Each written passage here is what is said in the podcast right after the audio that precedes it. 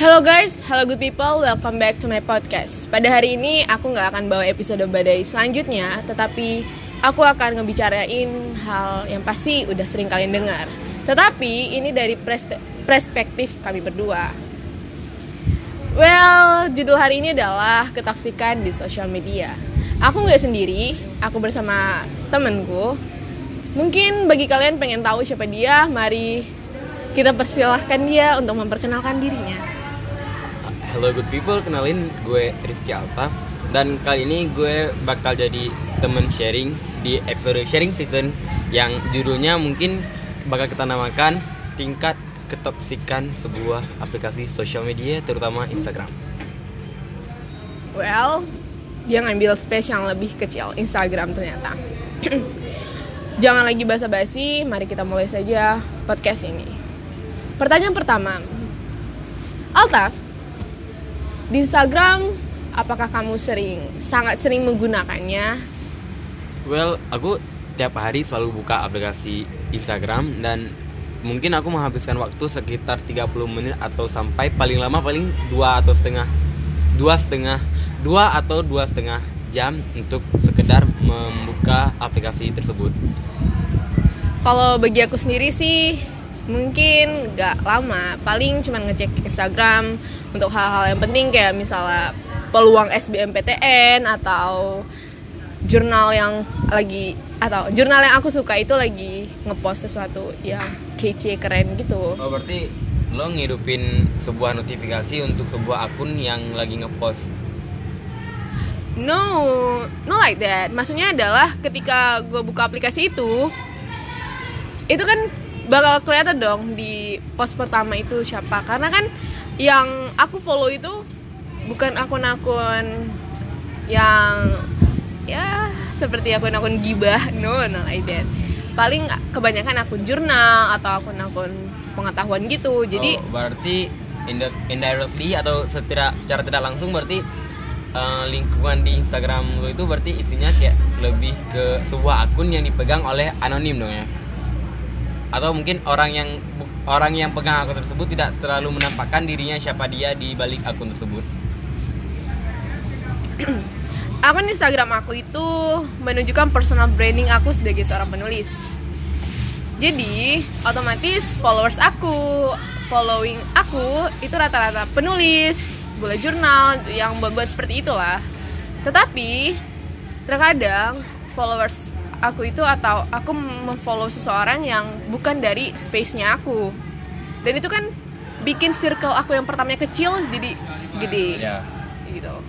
Berarti kayak mengubah yang pertama lingkungan kamu yang orang-orang penulis atau sesama yang hobi sama kayak kamu akhirnya jadi kayak sedikit lebih terbuka lagi lingkungan circle kalian atau emang ada circle baru di dalam circle pertama itu.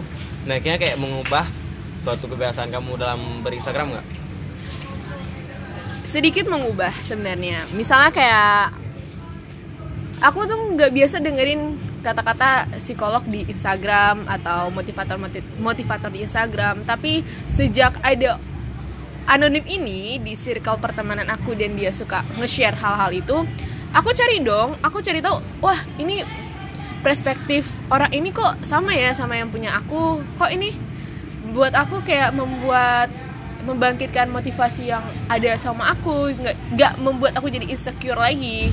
Tapi bednya itu ketika aku udah mulai nemuin toxic di circle baru ini gitu. Dan kalau misalnya kamu circle pertemanan kamu di Instagram atau circle space kamu lah di Instagram itu kamu ke mana?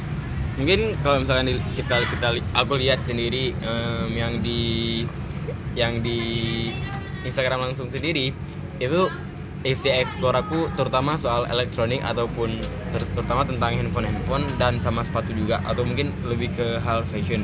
Tapi sedangkan dari timeline Instagram aku sendiri itu mungkin isinya lebih ke tentang personal atau apa yang aku follow dan apa yang aku follow itu kebanyakan teman-teman yang ada di real life dan dan ini lebih ke hal yang bersifat tentang memamerkan atau memamerkan sebuah kebahagiaan terutama di instastory mereka dan di sini di sini gue bakal kasih tahu ke kalian kalau misalkan ini yang akan disebut dengan sebuah ketoksitan. Di mana ketika teman-teman real life kita kebanyakan memamerkan apa yang dirasakan sama mereka atau apa pun yang mereka yang dirasa sama mereka atau yang pengguna akun Instagram ini merasakan bahwa hal ini layak untuk dipublikasikan terutama ke Instagram. Dan ini akan menjadi akan membuat sebuah tingkat kecenderungan bahwa Instagram itu adalah sebuah tempat untuk memamerkan. Setuju nggak sih Iya benar banget. Dan apa yang terjadi sama aku juga kayak gitu. Misalnya ada satu orang yang punya kesempatan untuk dibukukan atau tulisannya dinotis oleh banyak orang dan dia memamerkan itu itu tuh kayak membuat aku kayak ke take down sama situasi. Kok kamu nggak bisa kayak dia? Kok kamu kayak milih untuk mendekam di di satu tempat atau di satu space yang orang lain itu nggak kenal kamu gitu loh? Kenapa nggak kamu go outside seperti dia. Dan aku se itu tuh membuat aku kayak jadi jadi pikirannya berulang-ulang loh. Kayak kayak aku nggak percaya lagi sama diriku sendiri. Dan itu adalah toksiknya mereka. Bukannya untuk memamerkan kebahagiaan apa yang kamu lakukan hari ini dan aku akan merasa toksik dengan itu. Bukan. Tapi ada juga misalnya di real life aku ketemu sama orang yang nggak bisa menyelesaikan masalahnya sendiri. Orang-orang yang selalu melihat sesuatu itu adalah buruk. Orang-orang yang berpikiran negatif jadi toksiknya dia itu kayak pindah ke kita. Mentransfer toxic uh, mentransfer toksik. Jadi ketika aku ingin melakukan sesuatu aku nggak bisa melakukan itu. Aku jadi nggak bisa melihat hal-hal yang seharusnya netral tapi hal kita mampu tapi jadi kita jadi nggak mampu Nah. melihatnya. Pertama kita netral sama hal itu. Tapi karena sudah tertransfer toksiknya dia kita jadi lebih berat sebelah.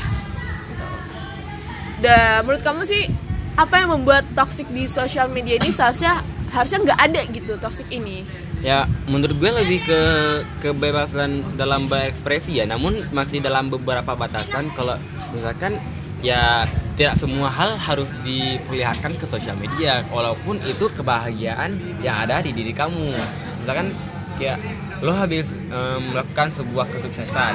Dan yang lo rasa itu kesuksesan itu bisa membawa pengaruh bagi baik kepada follower lo yang ada di Instagram itu. Kayak misalkan eh, tujuan pertama lo dalam membuat menginstastorykan kesuksesan itu agar follower lo itu bisa terinfluence agar atau bakal bisa tergiat lagi untuk melakukan hal yang bagus bagus sampai kamu sukses seperti em, apa yang kamu post di instastory. Mungkin itu di sisi baiknya. Namun kita belum tentu dapat melihat sisi baiknya dari follower follower kamu itu sendiri kayak misalkan eh, mungkin saja yang follower kamu rasakan itu malah insecure karena dia tidak bisa mendapatkan apa yang dia mau. Mungkin dia belum udah mencoba hal-hal semua hal namun dia masih belum sukses kayak apa yang kamu udah lakukan gitu. Maksudnya keinginan dia itu sebenarnya sama sama Yes. kayak punya kamu tapi kamu lebih duluan dapat itu dan kamu men-share-nya itu ke instastory benar. Nah itu balik lagi ke tujuan kita buat Instagram itu apa? Tujuan kita nge-share itu apa? Dan tujuan kita untuk melakukan atau melakukan membuat space atau circle di Instagram itu apa? Kalau misalnya tujuan kamu hanya untuk menjadi pusat perhatian orang-orang it's not your place gitu lah. Dan kalau misalnya tujuan kamu adalah membuat orang-orang lain berkembang berarti ada satu hal yang perlu kamu rubah yaitu bagaimana cara kamu berkomunikasi dengan pengikut kamu. Bagaimana cara kamu untuk menyampaikan hal yang ingin kamu sampaikan. Contoh, kamu hari ini mampu untuk buat dua jurnal dan itu sangat-sangat bagus. Kalau misalnya dilihat sama orang lain kayak, wah, udah pro nih, udah ahli nih. Nah, tapi karena tujuan kamu adalah untuk mengembangkan atau membantu mereka sama follower eh, sesama follower untuk termotivasi untuk buat jurnal seperti ini itu nggak akan ada nampak ketoksikannya. Kamu akan kasih tahu step by step dan tutorial. tutorialnya untuk cara buat jurnal Yes. sekeren ini. Bukannya cuma kasih pamer dan wah, kayak gitu. Ya mungkin itu bakal dapat kita hindari dengan adanya macam-macam orang atau pengguna Instagram seperti itu. Dan mungkin ya benar kayak lo bilang dan hal yang bersifat toksik nggak bakal muncul di lingkungan sosial media. Karena apa? Mungkin orang menggunakan sosial media bukan cuman untuk entertain belaka namun juga untuk melatih mereka dalam bersosial media dalam bersosial terutama di dalam sebuah plat- platform internet gitu kan Hmm. jadi kayak misalkan ketika real life mereka sudah kacau dengan apa yang sudah mereka rasakan ketika mereka sudah insecure dengan diri mereka sendiri mereka akan lari ke sosial media untuk menemukan jati diri mereka Hmm. namun apa yang sudah di- didapatin di, di sosial media malah eh, Memperburuk 11-12 dengan real life keadaan. dan akhirnya memperburuk keadaan kan ya ya karena hal kayak gitu tuh bikin banyak orang kayak ngapain sih buat pertemanan yang kayak gitu sama dia kalau misalnya dia bisa cuman bikin gua gua toxic gitu kan. Makanya kenapa aku selalu bilang sama kalian bagi pendengar podcast aku untuk menjauhi orang-orang toxic.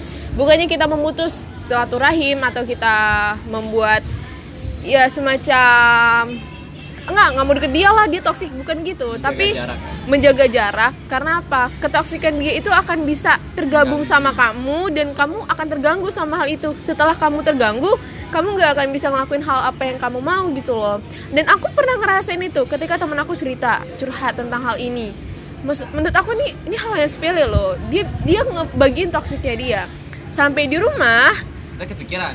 kita kepikiran kita kayak ngerasa apa yang dia bilang tuh kayak oh Bener berarti juga. gini gini dong manusia Iya. gitu lah kan. Setelah kayak gini kamu udah mulai males buka Instagram kamu kamu udah mulai males berinteraksi dengan orang-orang di rumah males ngelakuin apa pun dan kamu cuma diam mikirin apa yang dia dia pikirkan juga. Akhirnya kamu sakit kamu merasa mental kamu terganggu. It's- ini ini tuh yang selalu masalah yang selalu timbul. Ketika sebenarnya mental dia nggak terganggu tapi karena orang-orang toksik di sekeliling itu yang bikin mental itu terganggu Dan eh, gue punya pertanyaan sama lo. Mungkin mungkin pernah nggak sih lo lihat di salah satu postingan ataupun di salah satu Insta story eh, mereka memamerkan mereka eh, pernah ke suatu tempat dan mereka bahagia dengan, dengan tempat itu dan akhirnya mereka eh, banyak men-share tentang eh, tempat-tempat yang mereka udah pernah kunjungi namun kita belum pernah kunjungin. Dan akhirnya kayak ini membuat kita eh, merasa tersaingi ataupun merasa insecure karena kita belum pernah mengunjungi tempat itu sedangkan dia sudah pernah dan eh, kita berpikir bahwa dia sedang memamerkan sebuah hal. Namun secara secara secara awalnya si pengguna Instagram ini cuman menge-share kebahagiaan dia sendiri untuk dia sendiri gitu loh.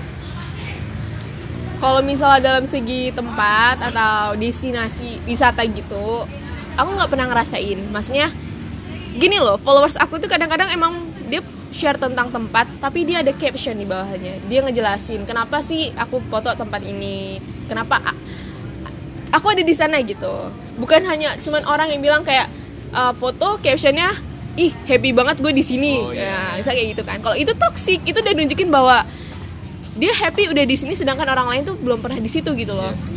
Nah. Jadi orang-orang pertama ngunjungi lah istilahnya. ya orang or- orang yang pertama ngunjungin tempat itu tapi space-nya itu cuman circle Dia doang. ya followersnya dia doang.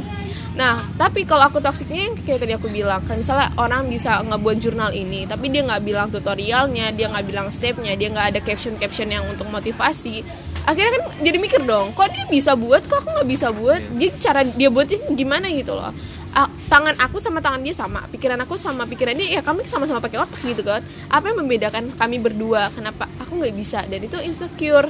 Nah sampai misal sampai di rumah atau aku lagi belajar sambil buka Instagram aku jadi gak ngerti sama diri aku sendiri. Jadi kayak lost myself. Kayak ngabur. Kayak ngabur. Ya ngabur tentang diri sendiri gitu. Em, mungkin kita bakal cerita tentang em, sebuah teman-teman yang mungkin pernah cerita-cerita di Instastory atau sekedar gibah atau shit posting di Instastory dan pernah nggak sih kamu akhirnya melakukan sebuah keputusan untuk ngeblok dia di aplikasi sosial media? Karena terlalu muak ataupun mungkin kamu rasa dia sudah terlalu toksik untuk circle di Instagram kamu? Blokir. Oke kalau untuk blokir aku belum belum blokir. Paling cuma unfollow aja. Karena kan percuma juga kayak postingan dia ngapain juga masuk ke aku dan itu tuh nggak berguna untuk aku juga. Tapi kalau misalnya kita bicarain misalnya ada dari social media like WhatsApp itu bener-bener aku hapus kontaknya aku blokir ya. Kalau misal kasar aku gini mampu sana lah gitu.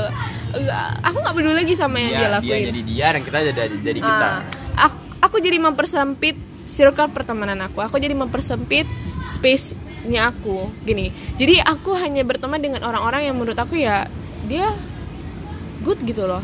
Maksudnya bukan dalam segi hal dia perfect, tapi dia nggak akan membuat kita toxic. Dia, cuma dia men-share nggak bakal nge-influence kita untuk menjadi lebih buruk lagi dari dia Nah, mungkin Mak- mau menyimpulkan kalau misalnya aku sih toxic via sosial media itu bisa lebih mengerikan daripada toksiknya di reality. Di realita lah. Karena kalau misalnya di realita kita bisa menghindari itu.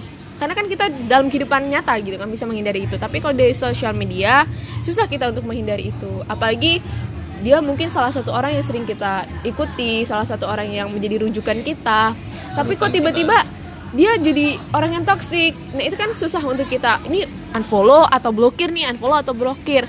Karena kan apalagi orang itu udah kita kenal sejak dia toksik itu kan kita jadi bimbang kita jadi takut untuk ngeblokir. Setelah takut kita makin insecure kita makin kehilangan diri kita sendiri dan akhirnya kita die. Mati maksudnya bukan mati dipanggil Allah bukan mati dipanggil Tuhan tapi kita mati dengan ketidakpercayaan diri dan mungkin tambahan dari gue uh, supaya kita dapat terhindar dari hal-hal yang berbau dengan toksik terutama di Instagram ataupun di aplikasi sosial media lainnya perkecillah circle kamu seperti apa yang memang kamu rasakan itu dan jadilah circle itu. Jangan jangan mencoba untuk mencari hal yang baru ataupun ingin mencari tahu hal yang baru namun akhirnya kamu malah teracuni dengan hal yang ada di Instagram tersebut ataupun di sosial media tersebut. Karena siapa tahu mungkin saat ini mungkin itu tidak akan terpengaruhi pada diri kamu namun siapa tahu ke depannya itu malah mempengaruhi dan malah mengganti sifat pikiran kamu ke depannya gitu. Dan itu adalah kesimpulan podcast aku kali ini tentang toxic di sosial media. Mungkin ini sama pengalaman dengan kalian dan aku senang kalau kalian ingin men-share-nya sama aku. Kalian bisa juga komen kan di podcast ini. Dan tetapi yang paling penting adalah kalau kalian udah nggak sanggup sama toksiknya orang itu jauhin, jauhin, jauhin, jauhin. Bukan karena kita jahat, tapi karena kita ingin melindungi diri kita sendiri. Oke, cukup seriusan pada hari ini. Selamat menikmati dan sampai jumpa.